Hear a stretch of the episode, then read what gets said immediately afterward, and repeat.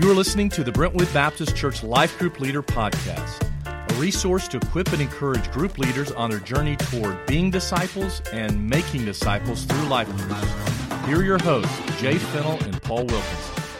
I want to welcome you to the very first, the inaugural Brentwood Baptist Life Group Leader Podcast. Uh, we're excited. I'm here with Paul Wilkinson today. I'm Jay Fennell. Say hello, Paul. Hey, group leaders. And we are excited about um, coming to you through the, the method of a podcast, uh, something that we're venturing into here in 2017 as a way for us to communicate with you a little more. And so let's just talk about that. A few reasons why we feel like this might be a great way for us to uh, uh, to communicate, to share, to equip, to encourage. You know, the truth is, communication is so important, and it's so hard also too. And with our culture, with with uh, uh, just the busyness of our lives, uh, it's often makes it difficult sometimes to communicate. And so we just want to increase our communication with you to kind of make that more accessible, especially as you're on the go. So, you know, one of the things we thought about as we were brainstorming, praying, thinking is what would it look like to maybe uh, put together a podcast of sorts for, for you as a life group leader that maybe you could listen to on your commute to and from work, uh, or maybe at the gym when you're on the treadmill, or maybe in the yard working, or whatever you're doing, something that you could do while you're doing something else. So uh, we were thinking about that as a way to communicate with you. So that was one reason. Another one was we just have a heart to to to encourage you, to equip you, and we want you to uh, be the you know an equipped leader that feels confident in your ability to make disciples and to teach God's word to people that God has put into your group. And so we'll use this podcast some for some some talk about best practices and some teaching tools of sorts and things like that. Uh, especially as it relates to some of the curriculum that we're doing, the foundations curriculum, and we're going to be talking a little bit about our newest curriculum. They're going to be starting up here in a few weeks, so we're excited about. Are we not, Paul? Very much so. Good, robust theology. So it's called Transforming Truths. We'll talk about that here in a minute. But also, too, this podcast, we hope to kind of give you some information uh, about some upcoming initiatives, some upcoming events as it relates to life groups uh, on the Brentwood campus. So uh, we're excited about this. We're planning to do one per week, uh, as much as we can at least, but try to do one weekly and uh, to get some information out to you. And we'll post that try to get all that stuff together uh, on iTunes and uh, get that get that going. I have no idea how to do all that, but the good thing is we've got people around here that uh, that know how to do that. So Paul is being Paul is one. So uh, wanted to also just kind of move into real quick a few announcements uh, just before we get started, talking a little bit about the very first lesson in our new curriculum that will be rolling out on the 22nd of January. Uh, the uh, Transforming Truths is our newest curriculum.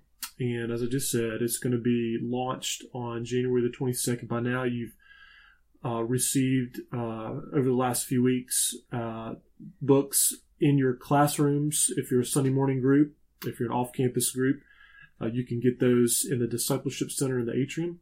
But those those uh, that curriculum begins on the 22nd. It's also in line with our sermon series that our campus pastors will be preaching through the first seven weeks. So the first seven lessons we asking you to to teach in your life groups at least. But we'd also would love it if you continue and to finish all 13 lessons. I think it would be very very worth the time to do that. Uh, but that begins on the 22nd. And in addition to that, uh, beginning on the 18th, which is just in a few days, uh, we're going to have a theology roundtable, we're calling it, and it's going to be on Wednesday nights, 6 o'clock in Wilson Hall B. Is that right, Paul? Yes, Wilson Hall B, 6 p.m. Talk to us a little bit about what uh, our hopes and outcomes are for that particular roundtable time. The goal is to have an open, free flowing discussion back and forth between group leaders and us. Um, so hopefully they'll come with questions. You guys will have questions about the text, wherever you want to take it really. We'll certainly come with some material on historical theology, biblical theology, the way certain doctrines have been abused over the years, and we'll just go back and forth, and hopefully we'll all be better prepared so that we can just teach out our overflow. It'll be a great time of fellowship, a great time of chasing after the Lord. And so we'll at least do those uh, over the first seven weeks of the lessons. And if we want to continue, if we feel like it's going to be something that will bring value to your leadership and to your teaching, we'll, we'll plan to continue that hopefully through the end of the, of the time, uh, 13 weeks of the curriculum.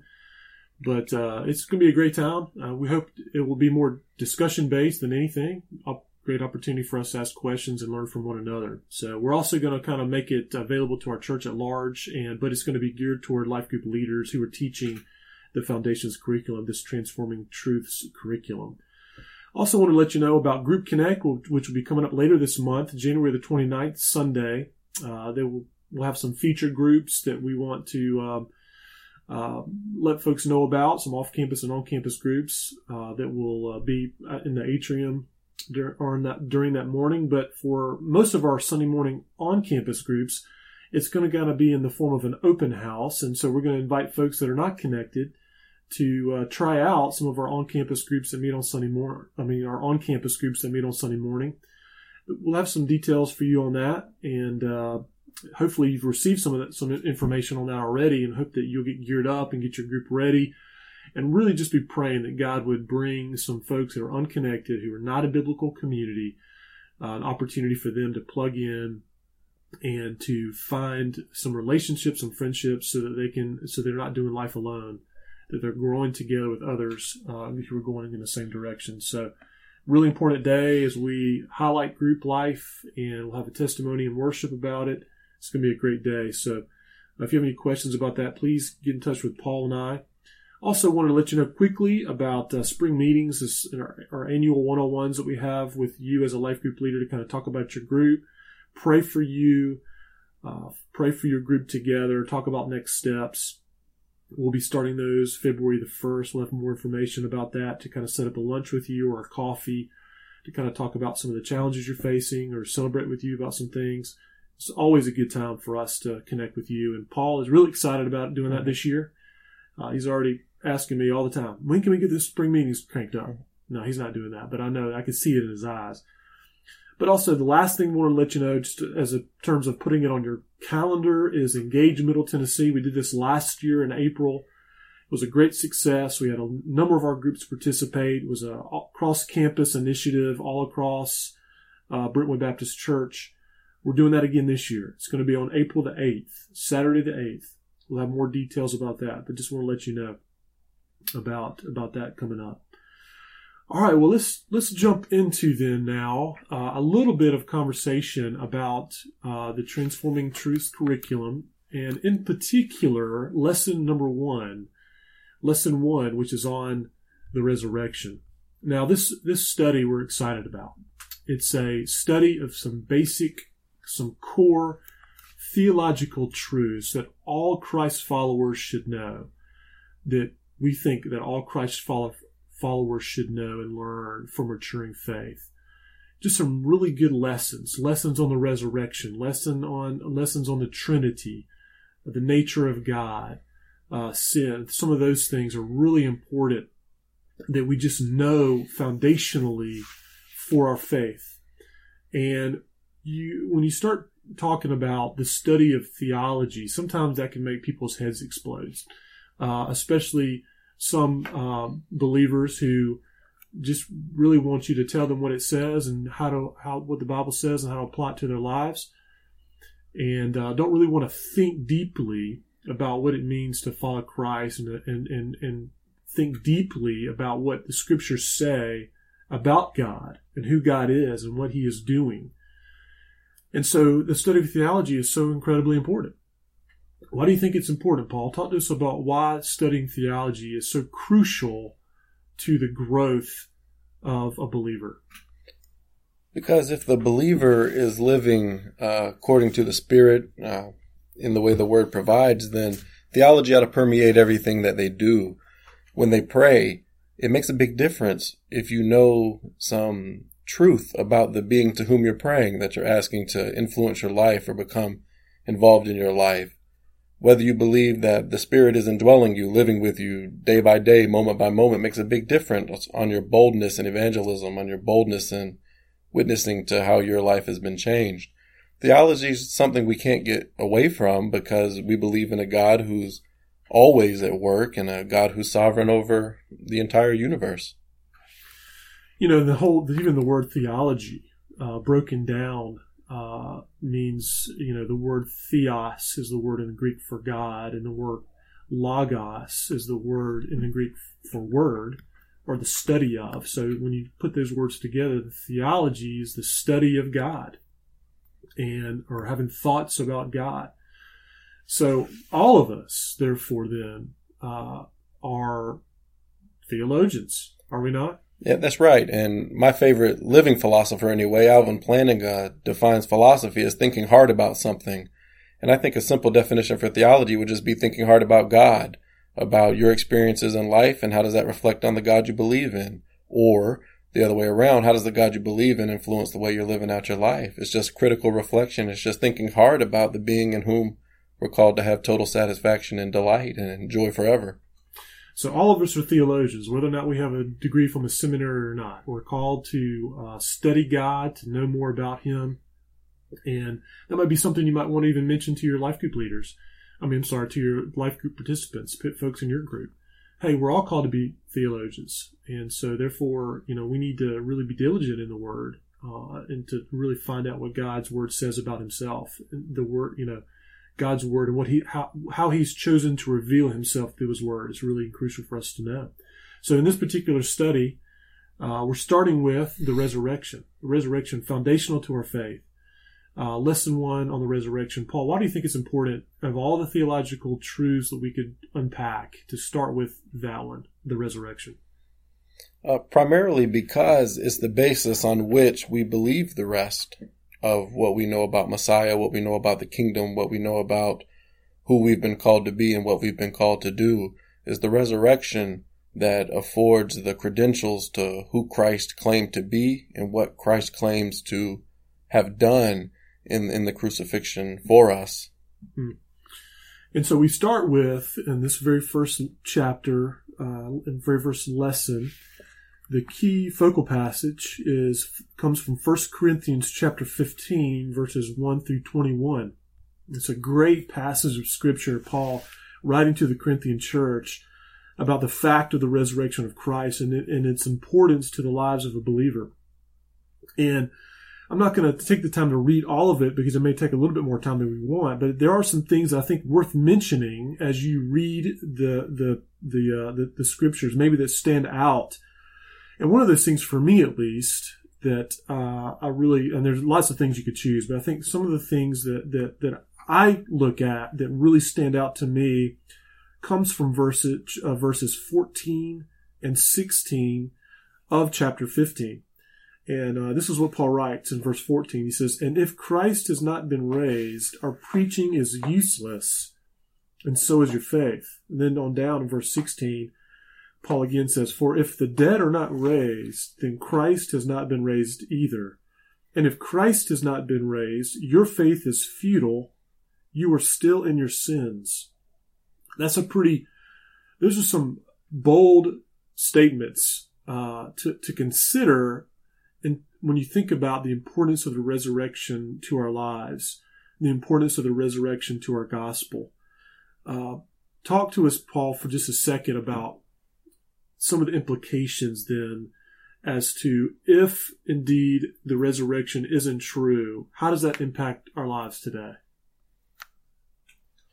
In many ways, really. Uh, the, the major one there, Paul mentions we're still in our sins, is the fact that we're still waiting for Messiah. That what Christ claimed to be and to do in his suffering and death is false. He, he didn't accomplish it.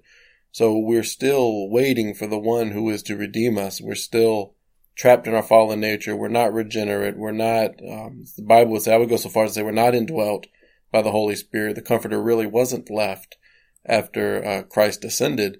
So if there is no resurrection, then then we're still trapped. We're still fallen. We're no different than the state of Adam and uh, you know it's so crucial, uh, obviously, to um, uh, to to really you know focus in. I think when we're teaching this lesson, to really maybe unpack that a lot with your group, uh, to kind of talk about the implications, and maybe even ask the question. Uh, why is our faith worthless without the resurrection? How does it impact our lives today? I think that would be a great conversation uh, to have with some of the folks, and perhaps they've never even thought about those things before. Um, so I think that's really important. Um, I, I, do want to mention, um, and we're, we're, talking about this particular uh, idea, the whole idea of, of, our faith is worthless without the resurrection. If you turn to the travelogue in page 14 and 15, the author, Dr. Didway, does a really good job of really unpacking five specific things that uh, that would be true without Christ's resurrection in our lives. And so you might want to spend a lot of time really thinking about thinking through those. And I would say, if, if anything, if, if our people understood those five truths after the lesson, if you finish teaching this particular lesson this that week, um, man, that, that would be that would be a lot. That would be really, really crucial. Yeah, it'd be a major takeaway. Uh, one, because they would understand their identity more deeply in Christ post resurrection as they're living in this inaugurated kingdom of God as regenerate believers and new creations. And they would also study the rest of this theology in light of that resurrection. So now when you talk about atonement, when you talk about eschatology and the new heavens and new earth, when you talk about who Christ is, Christology, when you talk about the Holy Spirit, all of that is grounded in the resurrection of Christ as an historical event. I want to ask another question. One of the things that really uh, impresses me, impresses on my heart, is just the the the reality of the resurrection and the life of the disciples. I mean, you think about the disciples, uh, these men that had walked around with Jesus for years, for at least for three years. Christ, uh, put yourself in their spot right after um, Christ's crucifixion and death they are they're worried, they're concerned, they're uh, unsure of the next steps in the future, and they're afraid, and they don't know what's going to happen. But when the reality of the resurrection hits them, and they know for a fact that it's true, their response is completely different. Uh, they move out of the upper room, hiding themselves, to boldly declaring the gospel in public places and they are indwelt with the Spirit of God. There's this power that they have as they as they go around and they share the gospel with people. The resurrection turbo boosted their faith in Christ. It validated who Christ said he was going to be, and um, and that's a it's an amazing truth. I think that's worth mentioning about how important the resurrection is to the to the believer. It should give us confidence as we go out into the world and minister to people and share the gospel, uh, knowing that uh, this this uh, this Christ that we worship is a risen, alive Messiah who is empowering us to do the work that He's called us to do. Yeah, and I think that's a great way to kick off your discussions on Sunday morning when you cover this uh, resurrection lesson. The teaching plans, which can be found at adults.journeyonleadership.com under the curriculum tab, foundations, each of these chapters, each of these lessons is going to have a teaching plan with it. And in this one, it suggests writing on your whiteboard or sheet, whatever you have in your room, wherever you meet, what are some of the major turning points in world history? And then it references some of the ones that were given to a major website, the advent of fire, the invention of the wheel, language, internet, these sorts of things. But I think Jay's really struck on it why is it the case that we can go live the life as Christians boldly, die for our faith, die for the word, uh, seek the benefit of others with no care for ourselves? It's precisely because we've come to the awareness of the historical resurrection. So the primary turning point of the history for the magnificent effect throughout the entirety of the cosmos is really the resurrection of Jesus Christ. Turning point in all of history and a turning point in our lives, you know, as a, as a as a believer, someone who's put your faith in Christ, it's uh, uh, definitely a turning point. So, one last thing to, to I wanted to ask Paul. Um, you know, oftentimes we, we, we talk a, lot about Christ's death, his, his crucifixion, the fact that he died for us, died for our sins um, uh, as, a, as a penalty uh, for the sins of all, all the world. But oftentimes we don't talk about the resurrection. And I think it's important that sometimes we we combine the two, right? I mean that we that uh, the, the crucifixion and resurrection go together; they come in a pair. Talk to us just a few seconds about that. Certainly, and N.T. Wright's done a lot of work to this end. That the Jewish mindset in Jesus' day of Messiah was that it was a conquering hero come to restore the Davidic throne for all time and to establish the kingdom of God forever against Israel's foes. Now we know the Old Testament had that aspect, but also the suffering servant who would die and redeem his people, that there'd be some delay as the kingdom expands. But that wasn't the Jewish mindset. And this is why, as Jay mentioned earlier, the disciples were so afraid, is because when your Messiah dies, you either got to find a new one or he just wasn't it. You've, you, you're hopeless because the guy you expected to be the one that restores the Davidic throne is now gone. So they were afraid for those three days until they see him in these post-mortem physical bodily appearances. And now they can go do the work because now he's solidified and guaranteed by the Father to be the very Messiah to redeem Israel. So without the resurrection, the crucifixion is really just some, some guy dying. Hmm. Well, we're excited about how God is going to use you particularly and, um, and also use some of this material to really help draw people closer to himself. And I want you to know that we're praying for you as a leader and we want the best for you. We want you to know that we are praying for you and whatever you need in terms of resources and helps or some some um, you know uh, phone call or, or whatever you need from us uh, that would in a way that that we could encourage you to further equip you. We want to do that. So we're grateful for you. Thank you for the work that you're doing. We look forward to hearing about how um, God uses you to uh, teach this first lesson on the resurrection. Any departing words, Paul? Oh, we're proud of you. We're blessed to have you, and we're honored to serve beside you. And it's going to be an exciting time. Thank you so much, and we'll uh, we'll see see you and talk to you again next week. Thank you.